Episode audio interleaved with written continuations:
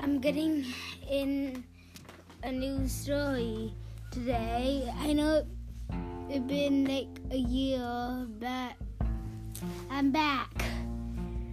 I don't know what story to really tell, so right now, all I can think of. Ooh, oh yes, I'll tell you what I did at school today. I, no, I had a perfect story.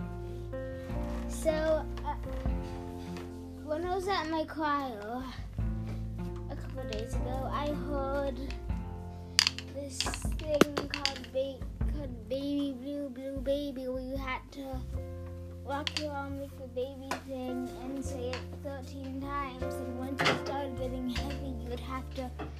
flush it down the toilet. Otherwise,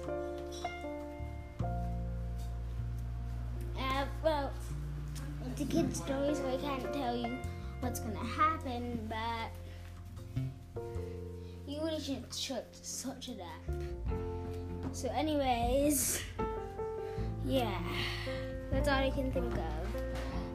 But, but I don't wanna,